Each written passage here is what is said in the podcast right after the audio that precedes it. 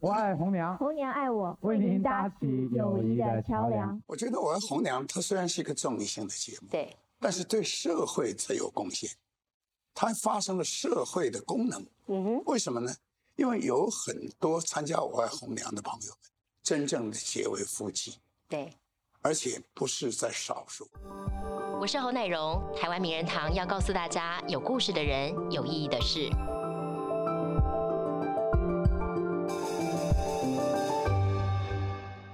电视史上有很多经典的节目跟主持人，而田文仲田大哥呢就是其中之一。当年他以节目《我爱红娘》红遍了大街小巷，而且他成熟睿智、机智幽默的形象呢，即使时至今日，在很多观众朋友心中还是无可取代的。今天非常荣幸，请来田文仲大哥来到节目当中跟我们聊聊，欢迎田大哥。您好，主持人好，各位观众大家好。田大哥讲的我不能接受。为什么不能接受？没有那么好了。您太客气了。真的很多观众朋友至今还真的很印象深刻您在节目当中风趣的表现。那个是应该算是一个人在做一件事情的风格。那个主持人有很多风格。对。要看你主持什么样的节目。是。你比如说一个很严肃的节目，那你就要严肃的做。对。那我爱红娘是一个很趣味的节目，而且参加的人都不是专业，都是素人。哎，对吧？都是素人，都是观众。是。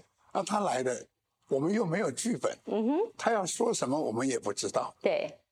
我们问他的问题，他随便答。对。就算答错了也没关系，我们再把它找回来就好了。对。所以我爱红娘，我说它是不大好做的一个节目，就是因为没有固定的主题，也没有剧本，对。那么来的人几乎都没有排练，因为你这个观众啊，做节目你要排练他一次，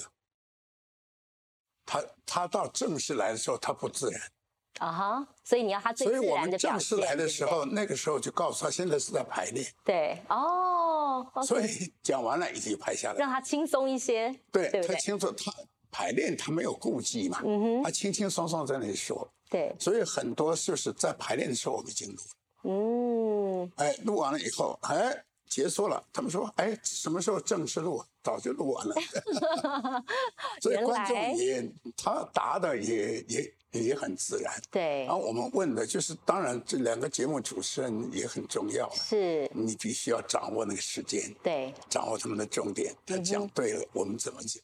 他讲错了，我们怎么把它找回来？对，所以这个是比较难一点。田大哥，其实讲到一开始你在台视啊。你从台视起家的，从台视出道的，今天你走进台视的大门，应该相隔好多年了吧？少说有60年了。少说有60年了。民国51年台视开播。对。51。对。还没有出生吧？还没出生。民国51年台视开播。是。那个时候，我还正在读这个国艺大。那个时候不叫国艺大。叫国立艺术专科学校，国立艺术专科学校，对，后来才改成国立艺专，对，后来扩大了以后有3个学院以上，叫做国立艺术大学。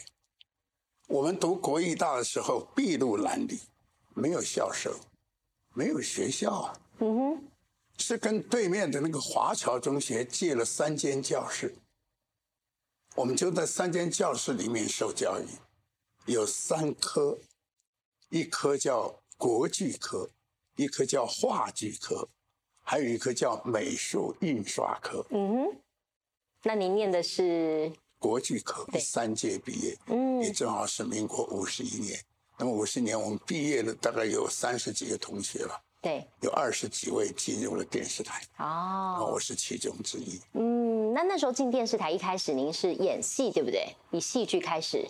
入行的演戏倒还不是演戏那个时候电视台似乎没有节目部，好像只有新闻部还是什么，反正进来以后不是工程部分就是新闻部分，这个节目部分我记不清楚了，对，有没有我不知道，但是开始说我们进台视的时候不是节目，我们是做幕后的工作。后来离开了台视，我又去完成我的学业以后，再开始进台视的时候，我就节目主持人了。是。啊，那个时候我记得演的第一出戏啊，叫做《龙宫贝壳》。龙宫贝壳。龙宫贝啊，那个时候号称是全世界失传的一种生物。嗯哼。龙宫贝壳很大。对。这么大的也，那个叫学名叫什么？龙宫翁绒螺。啊哈。那是好像在世界已经消失的物种。对。但是在我们的宜兰那边的龟山那里啊，本来是发掘了一个，他就说：“哎，这个东西怎么会还有呢？这个展出以后，全世界为之很惊讶，说怎么还有这个东西？”对。后来那个龟山的那渔民呢、啊，我天天嘛去捞，天天嘛去掠到，结果看尾都没有啊。一看龟山岛那边有很多，对。后来他们下去又捞了很多个出来，所以就解掉了这个龙宫翁绒螺，不是世界消失的物种，现在在台湾的还有很多。有找到。那么因此有这个新闻出来，台湾电视公司就做了一个龙宫贝壳的一个单元剧，那个时候有台视剧场嘛。对。啊，做了一个单元剧，单元剧呢，我就演那个渔民捞到龙宫贝壳的那个人。原来是这样啊、因为我安水性嘛，是，我喜欢游泳，喜欢潜水啊哈，所以呢，在海里面我这个如鱼得水，对对啊，那么所以呢就去拍了，拍完了以后蛮受欢迎。那么从那次以后，慢慢的参加了很多的这个戏剧节目。嗯，所以那时候您演戏，您有没有印象比较深刻的事情，或是演戏对您来讲难吗？不难，不难。听说不 NG 的，是不是？因为我不会演戏，不会演。那我来演戏，就是我平常是什么样子，我就是什么样子了。我没有说特殊的，除非我是演一个特殊的人物，我必须要去观摩他，跟我的。如果以我们后来演的这些连续剧，都是平常的生活啊，你怎么生活，你怎么演就好了。嗯，就是你越生活是越自然。对。但是古装就不是了。嗯哼。古装不但是怎么样能让人家感觉到是古装，第一个讲话语速要慢，一个时代感要出来哦。对，时代感要拿掉。对。没有时代感，要回到古老。嗯。连舞台上的台步都不一样。对啊，其实人家是不是古时候是不是这样走，我们都不知道。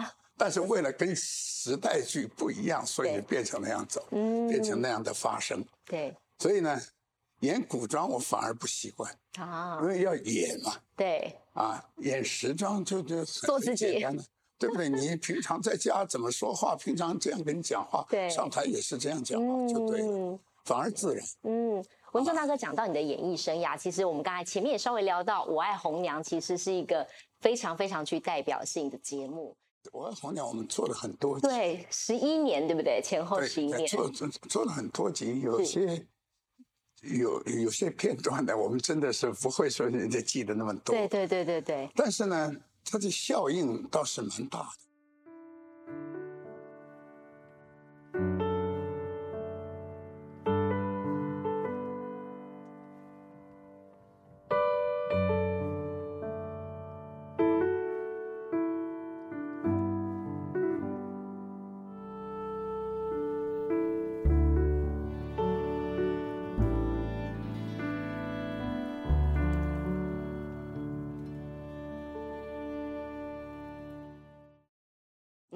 我觉得《我爱红娘》它虽然是一个综艺性的节目，对，但是对社会才有贡献，它发生了社会的功能。为什么呢？因为有很多参加《我爱红娘》的朋友们，真正的结为夫妻，对，而且不是在少数。据说了，有讲700多对的，有讲500多对，有讲300多对的。对。但是呢，我告诉你，我移民到美国去以后啊，对，有一次参加了一个婚礼。这个婚礼，这个人也蛮有名的，叫做王小婵。哦，天上掉下来的礼物。对，大家知道。王小婵结婚，因为王小婵以前你在台视我们都碰过头嘛。是。后来呢，在美国，他也在美国。田大哥，我结婚你来参加我的婚礼，我说好啊，这恭喜你啊，好事嘛，对不对？就参加他婚礼。哎，婚礼进行的在一个教堂里面，进行的非常顺利，也结束了。结束以后我们都要走了。对。给他证婚那个牧师下来了。对。田大哥，哎，我说你怎么知道田大哥？我爱红娘的呢。不是我爱红娘出去的。哇！我说等一下，我说你太太在不在？她坐在那边呢。我一看，因为女生在我这边，男生在沈成华那边。对。男生我没什么印象，对。女生我一看就认识了。你记得哎？哎，我还记得。所以这样子，你看，所以它的功能已经发挥到国外去了。我觉得这个，所以我说这个节目啊。虽然是综艺性节目，对啊，那个时候新闻局啊，把你列为综艺性节目，对，但是它已经产生了很多社会的功能，嗯，啊，第一个有这个社会教育的功能，第二还真正能促成美好的姻缘，嗯，这个功德就很大。那有人说你是超级月老，你怎么看这个称号？其实月老不是我，也不是沈春华，严格讲起来应该是台湾电视公司，因为这是台湾电视公司的节目。对。那么要说再来讲，应该是洪礼夫是月老啊，因为他是制作人。啊，我们只是我们在台湾电视公司主持节目嘛，当初开出这么个节目，请我跟沈春华来做这个，对，来做这个节目，对。提到沈春华，我觉得这个女孩子了不起。你后来她到现在她还在电视里面，对啊，永不衰，还活跃在电视圈跟媒体圈，非常活跃。为什么？第一个她有内涵，第一个她有内涵，第二她的学养不错，她真的不像我们读书，台湾话讲她来卡恰片来，她不是，她的书读得很扎实。嗯，第三个。他在节目里面呢，你注意一下，他所主持的节目、所做的节目里面没有一句话是废话。嗯，用字很精准。精准不要紧，而且简洁。而且简洁。对。啊，他这个简洁到就是把那个主题很简单的告诉你。对。啊，人家也回答得很好，所以这一点就很难。嗯。为什么呢？因为有很多的演艺人员呢，一上电视在镜头里面的时候，他舍不得镜头不拍他，拍得越久越好，其实是错的。精简的，该说的话你把它说完了。观众忍耐的程度只有7秒钟，你如果说这件事情超过了7秒，他听不下去，他马上转台。尤其现在 remote control 在你手上嘛，对，我一按就换台了。所以在电视里面的演艺人员。你在做节目的时候，尤其是我像这样的谈话型节目，对，除非你讲的很有内容，否则的话，你7秒钟之内讲不出内容来，你赶快把这个话题丢给人家，让人家去讲。我说这样子啊，这是一般观众的感觉。对。但是呢，我现在上电视的这些演员也好，歌星也好。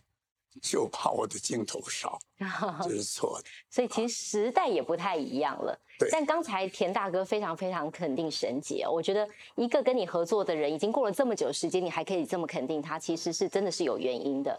我们要给你一个 surprise， 我们特别出击去访问了这位神秘嘉宾，我们来看一下这段影片。好，名人堂今天出外景，为什么？因为我们要给田文仲大哥一个惊喜。在我身边有一位神秘嘉宾，沈春华沈姐。嗨，大家好，乃蓉好，很开心哎。这个制作单位乃蓉非常厉害，居然在这边找到我。哦，真的，沈姐大哥好，大家好。看到你一定超高兴的。我希望他看到我是高兴的。沈姐，我就想到你们的组合就真的好经典，我爱红娘真的是台湾电视史上。红娘爱我，为你。搭起友谊的桥梁 ，right？slogan 都出来了 ，yeah。对，大家想到你们这个经典的组合，我想问一问，就是说这么多年不见田大哥，但是我相信你们对他的印象跟当初的合作应该现在他要讲你了哦，那当然，那当然，因为我爱红娘呢是台湾第一个所谓 dating， 就是帮人家介绍男女朋友的节目哈，他也是台湾后来很多的 dating 节目的一个开山鼻祖，对对对，而且很多的观众对他印象非常深刻。对，那我也非常谢谢，就是当年有这个机会跟钱文仲钱大哥主持了这么一个他在当时被归为是综艺节目，可是那个时候其实我是主持儿童节目，是沈姐姐的形象。对，那后来呢，台视就请我去做了《我爱红娘》，所以我就有了所谓进入综艺节目这样的一个资历。也很谢谢这个钱文仲大哥，因为当时他就是个大前辈嘛。你有没有很紧张那时候跟他？我是不会紧张的，我是属于初生之犊不畏虎的那一种。大台的风范从那时候就开始了。所以就是很谢谢田大哥，就是说也是很照顾这个后辈啊，然后让我们这些新人有机会可以一起来主持一个在当时算是一个非常经典的大型的节目这样子。那你们合作当中有没有什么你最印象深刻的小故事？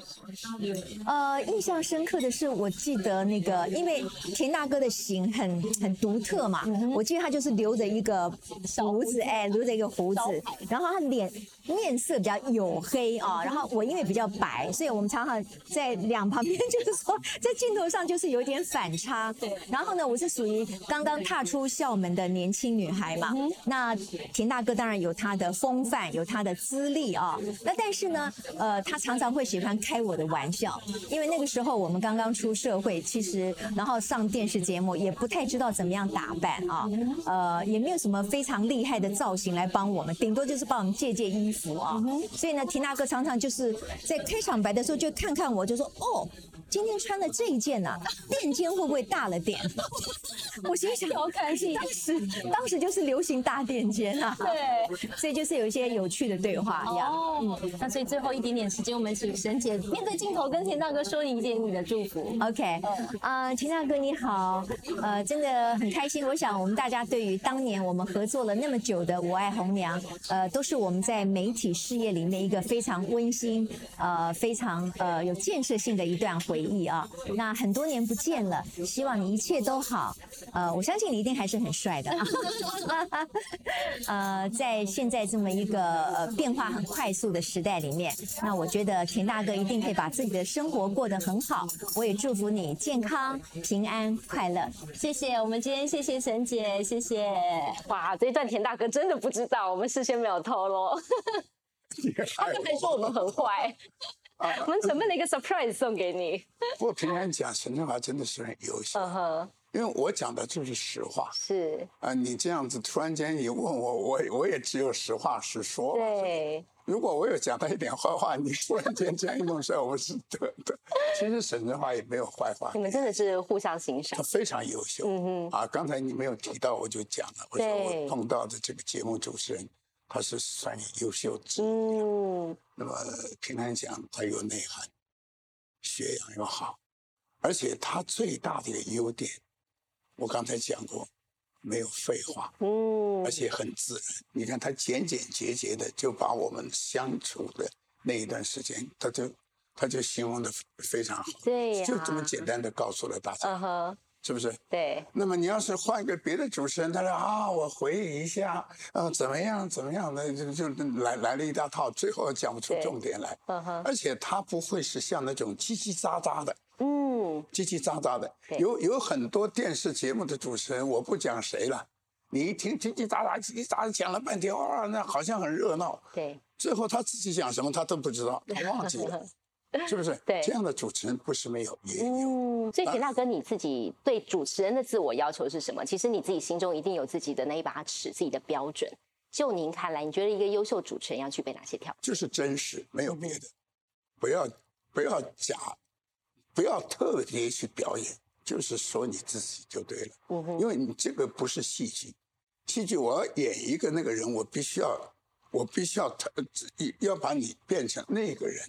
对，而且主持节目就是你自己，你平常是怎么样的作为，怎么样的这个生活言谈话语，就照你平常说话的时候来来诉求，观众听起来他也会很自然，你说起来也会比较自然，你一不自然大家看着很别扭。所以呢我就说这个我不晓得别人啊，我也不知道我说的是对还是不对。我们做节目主持人的如果是这种现场的节目，自然就好了，自然就好了。当然自然你必须要有你固定的学养啊，你一定要你要讲学养也太高了一点，你对这件事情你必须要了解你才会去说，不了解的你瞎掰不行。所以呢如果说碰到我们不了解的很简单的节目里面，哦，这个问题我不了解，等我请教专家了以后我再回答。所以很坦白耶，对不对？不可能我们什么事情都知道嘛，是不是？哪里有这样的人呢？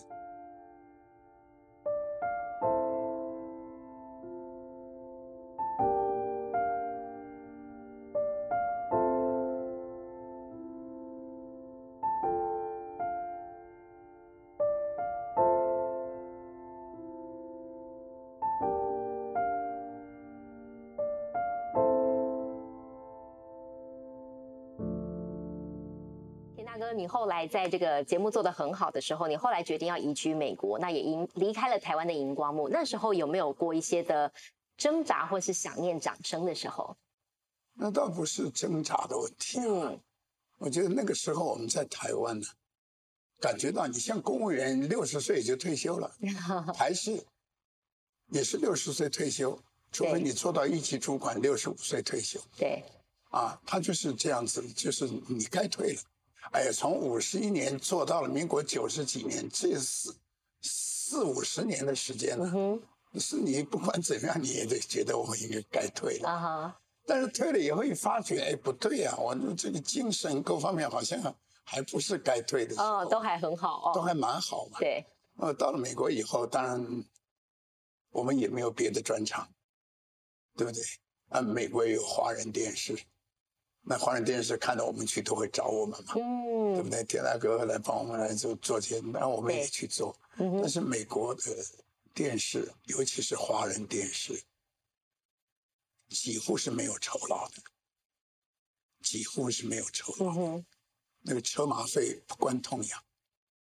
所以我们要在美国生活，你靠着主持节目没有办法，所以我们只能说对华人。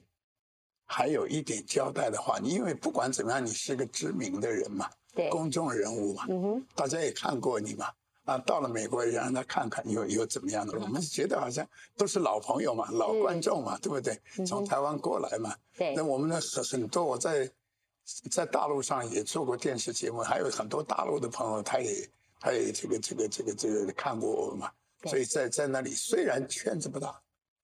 但是它的收视率是100%，哎，就是基于这种。但是呢，你要靠这个行业去吃饭的话，没有办法。就是一颗心，服务的心。我可以告诉你，是那个车马费啊，大概也仅是车马费而已。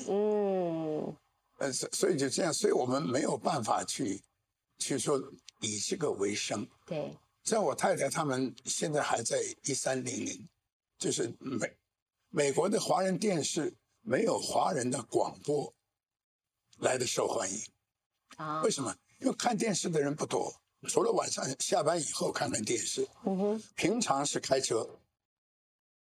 我在美国20多年，那个时候我在美国也要上班，我每天在高速公路上的时间大概是3个钟头到4个钟头。开这么久的车啊？要开那么久的车去上班，下班以后开同样的路程回来。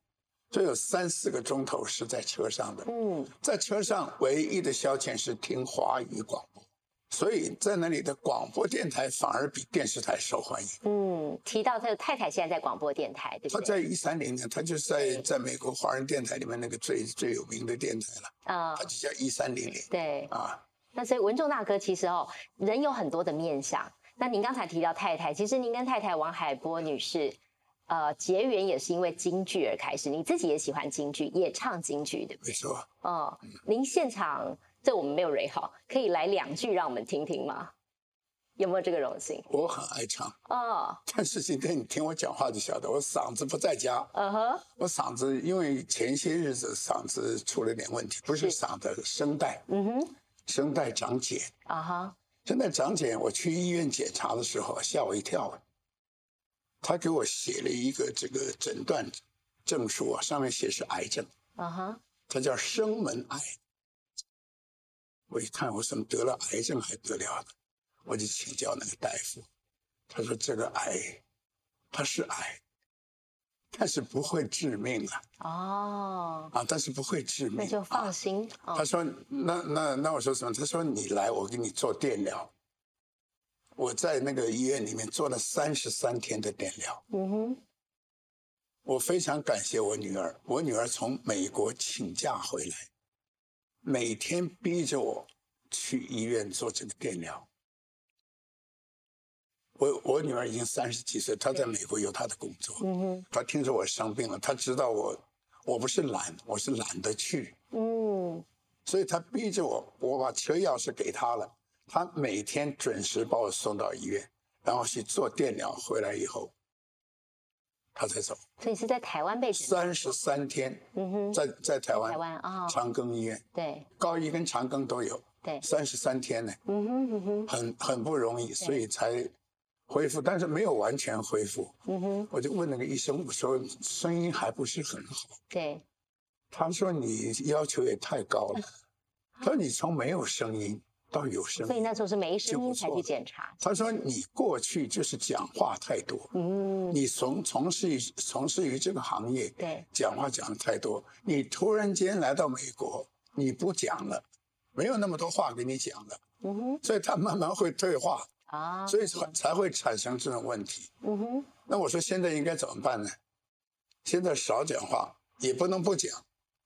我一听少讲话，我在美国还是做这个行业嘛。对，我就告诉他一个不可能，不可能少讲工作。所以，因为是工作就要靠我们讲话。嗯，所以这一路来还是这样，但是慢慢的会好。现在已经，但现在声音好多了，是不是？过去有一阵子没有声音，嗯，根本发不出声音来。对，现在还有声音了，算不错，但是不是很美的声音，跟过去不一样。嗯、啊，大家还可以听。刚说您能唱2句吗？会不会太勉强？嗯，我想唱2句应该没问题了。因为你要证明一下我是不是会唱，那我就非得证明。要知道您怎么追到太太的。好，我唱2句。好。他二人定下了苦辱之计，周太中火柴火，暗通消息，皇公仆受苦刑，君也是家的。今能长去，切莫使我孔明先这样。真的是会耶，有2把刷子的。虎外行，不到内行。嗯，所以文仲大哥现在听起来，你其实嗓子恢复的应该已经算很好。不行，对，还没达到你的标准，差不多只恢复了3成。哦，要唱京戏跟唱歌不一样。是，唱京戏你没有。我没有完整的嗓子是不能唱的，像我这个根本不及格啊，根本不及。第一个音你抓不住，对。第二个你唱出来，因为京戏跟歌唱不一样，京戏不是用嗓子在唱，是用你的丹田，对。因为你用嗓子唱一会儿就哑了嘛。我想魏海敏你们都晓得，对，他们唱京戏的人他知道，他唱3个钟头也不会哑。对，因为他是内行啊，他知道怎么样运用他的嗓子，运用他们的声带，是这样子。所以一般人他们可能不会了解。对，但是真正的内行，为什么一唱3个钟头，他还在唱啊？下来以后跟正常人一样啊。像我们这外行，死乞白赖的用你的嗓子把它唱完，下来就变哑的了，对不对？所以你也因为爱上京戏，所以追到了老婆，对不对？王海波，是我有关系，但是不是绝对的啊。因为我在台视做戏剧节目，做了很久，常常请一些剧团到这边来演出。对。那么我太太是海光京剧团的，所以请他们来演出。是。第一个，他们常常在国军文艺中心表演，因为我喜欢京剧，对，那个时候没有地方看，只有那个地方可以看，所以常常去看京剧，看一个女孩子唱打花脸，啊，这个怎么这声音这么样的好？他是演男的，尤其是演净角打花脸的，所以我到后台去看他们的时候，发现这是一个弱小的女孩子。我说你怎么会有这种嗓子？而且呢，回到台视来以后呢，我发觉他们家就住在台视后面啊，近水楼台。哎，所以呢，我们就常常请他们到节目里面来。嗯，那么后来那个就跟王海波有所交往，那么然后结为夫妻。嗯，有一段时间台视的戏曲节目，我是请王海波来做主持人。嗯，原来是我。对，那我发觉他懂得比我懂得太多了。结婚这么多年来，在你眼中，你觉得他最吸引你，觉得最独特的地方是什么？一直到现在，他就是那种个性，我非常喜欢。啊，大大方方，干干脆脆，没有一点扭捏。啊哈，一是一，二就是二，而且说话绝不掩盖，有什么说什么，直来直往，是不是？太棒了。嗯哼，我很怕那个走完抹角，还跟你谈了半天啊，这个藏在心里的话不是这么直接，我很怕这个，因为我个人的个性这样子，有什么事情直通通。了解，所以这样才能相处一辈子。哎，这样反正两个个性这么样强烈的人，我可以告诉你，我没有跟他吵过架。哦，真的啊？是你忍让比较多。可以这么说。因为他比我小很多啊，对。他小我15岁、16岁，嗯，小我这么多。那我们做先生的，知道他是小我们这么多，那他一定在这个忍耐度上不如我们，嗯，所以你必须要迁就他。你很有智慧的先生，真的，你必须要迁就。所以我也奉劝夫妻们的吵架，不要逞一时之快。这不是船头吵船尾和嘛？是不是？何必呢？嗯，你床头不要吵，不用和嘛，就一直和。所以你只要有一方少讲一句，这个架吵不起来。嗯，那是婚姻相处之道，在今天看到了。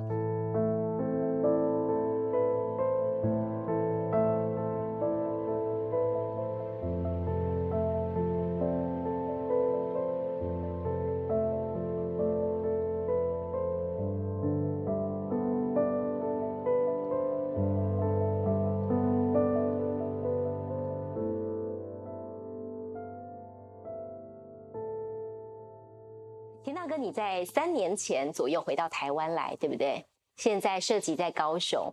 聊一聊最近报章杂志有看到说你在李明巡守队里面担任了一个土地公公的角色，守护地方。当时怎么会有这样的想法？没有，我从美国回来，为什么不住台北？对，去搬到高雄。我很怕台北的天气。啊，湿凉是不是？哎，湿凉，有的时候人也太多，嗯哼，啊，有的时候我们出去啊也是不是那么方便，嗯哼，所以我回来台湾的时候，我就在高雄落户了，我在高雄住在新兴区，嗯哼，然后呢，我开了一个小店，小咖啡厅，在左营，那里有一片空旷的树林，绿绿的，我非常喜欢那个地方，对。所以开了一个小咖啡厅，但是呢，我在那里开咖啡厅没有一个人看好。这个地方鸟不生蛋，谁会到这来喝咖啡啊？感觉人不多，是不是？哎，不是不多，没有人。没有人。我在那开了，开始是我没有做任何的广告，没有宣传。哎，但是有来过的人，哎，回去会替我宣传，尤其是大明星来了。现在那个网络是非常的畅通嘛，对，无远弗届。然后回去以后，他大概也闲得无聊，就拍张照片，跟我们在那拍张照片，上网了。结果从网络一传，大家都知道，嗯，生意很好啊。对，哎，每天几乎客满，尤其中午。对，哎，不光是这样。所以你自己也天天都在那儿亲力亲为。我做事就是这样的，不做就不做，要做的话必须要事必躬亲。对，哎，这是我会在那里。但是你白天在咖啡厅，但晚上还去巡守队。我到咖啡厅晚上是8点钟就结束了。对。啊，因为我不是做那种夜店的，嗯哼，啊是正常的咖啡厅，然后8点钟回到我住的地方，开始做巡守队，到晚上12点。您做什么啊？在巡守队？巡守队还有什么？就是巡逻一下。你也会跟着去巡逻？会啊。哦。会啊，你替那些夜行的回家的这些人做一点服务嘛。对。巡守队没有什么太大用途。但是有穿一个制服，手上拿一个那个警棒，坏人看到他也会说：“哎，见我孙秀娥，那人，那么这。”所以你没有大明星的架子，精神少，这是我们做宪兵的时候告诉是精神少。对，因为我们做宪兵的时候穿着制服在街上逛，那个兵如果发生问题或者服装不整，你叫他过来，他就过来了，你讲讲他。其实我告诉那个兵，我叫你，你跑，我就根本不会追你，我追不到你，身上带着那个穿的那个，根本不可能嘛，嗯，是不是？所以是我讲的是精神少。但您从来没想过说，我以前是个主持人，我现在要去巡守这个乡里之间，你会不会心里上放不下？我一直没有把我在做电视的这个行业，把我自己当成什么明星啊、主持人，嗯，我只把它当成只是我的工作。嗯，我只要把我工作做好了就行了，我是这样的一个感觉。对，所以常常问我怎么样对社会有贡献，我说没有什么，不管你是干什么哪一行的，只要把你那个行业你做好了，你对这个社会就有贡献。嗯，不一定要赚多少钱呢，做多大官啊，没有那个必要。把你该做的事情做好了，你对这个社会就有交代了。嗯，而且你回到台湾来之后。因为你自己过去的经历的关系，所以你还特别举办了一个慈母宴，对不对？让这些失依的儿童们慈母宴饱餐一顿。对，慈母宴是我有一次我开车回家的时候看到了一个孤儿院，嗯哼，我不晓得它是孤儿院，对。然后一看是它叫什么，它不叫孤儿院了，叫什么抚育中心了，对。我就开车进去了，我就看看，我说这里是什么？他说。哦，这里是一些失亲的孩子，对，不一定说是爸爸妈妈去世了，有些是离了婚啊、弃养啊或者什么，嗯，失亲的孩子们，对，300多个，而且300多个的政府照顾得很好，对，给他们吃住，该哪里上学，上完学回来还是回到那里。那么我记得有一次在母亲节的时候。因为过去我们台视在高雄做过港都妈妈的选拔，嗯哼，港都小姐的选拔，对，他们现在都是母亲了，对。我说我们做一个有意义的母亲节，我请这个妈妈们，过去的妈妈们来请这些孩子们，300多个孩子们来做一次慈母宴，嗯，每一个妈妈一桌，我10个孩子们。让他们享受一下母爱，这样做了一个慈母宴，而且大家很支持这件事情，不但请他们孩子们可以跟这些妈妈们聚会，而且每个孩子们还有一个小小的红包给他们助学金。对，所以呢，那个时候当然在高雄也有很多人响应这个事情，我也非常感谢他们，捐了很多钱进来。那个钱就是给了孩子们做他们的，将来买文具啦，什么就是助学金不多了，嗯，啊，但是每个人都有一个小红包，嗯，所以他们也觉得很高兴。那些妈妈们更觉得自己过了一个很有意义的母亲节。对。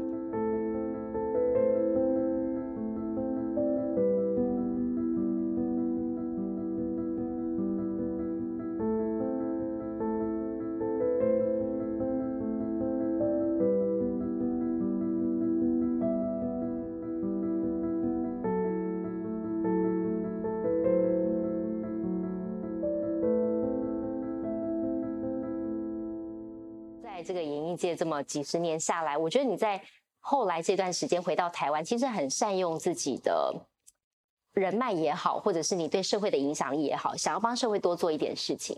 就是接下来可能还有很多观众朋友会期待说，哎，有没有机会再看到您出现在荧光幕前？您自己还会有这样的想法吗？这个由不得我们，由不得我们自己。这个台湾的这个电视的这个生态，你晓得？对。啊，他是什么样的人可以来主持什么样的？可能还有一个问题，这年龄是一个问题。嗯哼。就80多岁了，怎么可以叫他来主持节目？观众怎么样会接受？嗯，可能会有这种想法。嗯哼。所以我们自己，我是被动的。对。你说能不能来主持节目？被动的。有人请我回来，没有人请我就这样子吧。嗯，是不是？不是有没有兴趣？因为我们做这个行业做了一辈子，对，在美国也在做啊。对，就台湾不像美国那样，他不认同你老少，他只认同美国的明星80、90岁还在职场上面的多得很呢。对，没错。不要讲别的，格林斯潘。联准会主席退休的时候快90岁了，89岁，还是他自己要退。那他自己不退，没有人能叫他退啊。对，是不是？因为他有这个能耐，还可以做。而且美国还有个问题，不能我叫你退休，不可以。年龄歧视。比如说你是我的职员，你年龄到了，我叫你退休，60岁了。可以退休了，不可以。这是年龄歧视。对，除非你自己说，我做不下去了，我身体不好，对，我没有能力好，那你自己退可以。美国是这样子的，台湾不是强行的退休，60岁退休，65岁退休啊，就是这样子。那个时候虽然我们演艺人员没有这个规定，但是在这种氛围下，你自己也要。是像嘛，对不对？但您现在接下来退休的生活啊，就是您接下来退休生活还有没有什么样子的一些规划，或是做的事情？其实我一直没有退休啊。我从台视退休了以后移民美国了，我在美国还是做电视啊。对。做了很长一段时间，我只是说那边的待遇不是那么好，我活不下去，我必须要做别的嘛。是不是？但是我还是没有忘记我应该做，这是我的本行。这当成一个为华人服务了，对，就去做这种工作。那么回到台湾来，因为我刚才讲台湾的可能在感觉上老头老太太了嘛，你不要再搞这个。所以我开了一个小餐厅，还不错。对，哎，生意也蛮好，然后呢又很清闲。来的人，哎，都跟我们可以跟人家聊聊天，说说话。对，哎，这个也很好嘛，等于是度晚年嘛。所以听起来你很满意现在的生活形态？非常满意，非常满意。对，我最满意的是我没有发觉我的身体会这么好。除了声音会有这个，我一直我到现在为止，我天天上班呢。哇，我早上6点多钟起来。六点多钟起来，我会在我们家那个附近那个爱河去做慢跑什么，7点多钟回到家里吃早餐，然后8点钟我就开始到店里面去准备那一天的事儿了。对，一直到晚上9点钟我才下班了。所以太棒了，这么久没见，还是看到你精神状况很好，根本就没有退休了。好，我们今天非常谢谢文仲大哥来到节目当中，很开心。虽然很久没有看到您了，但是呢，看到您身体依然很强壮硬朗。那也谢谢过去呢，您为台湾的电视圈带来这么多很棒、很有意义的节目。谢谢文仲大哥，祝福你未来身体健康，一切顺利。谢谢文仲大哥，谢谢观众能够还接受我们，谢谢台湾名人堂。如果你喜欢我们的节目呢，可以上 Podcast 的搜寻。感谢您收看，我们再会。嗨，我是乃蓉，谢谢你今天陪我们一起听故事。台湾名人堂每周日晚间10点在台视新闻台播出，也会在 Podcast 上线。每周我们都会带给你有故事的人，有意义的事。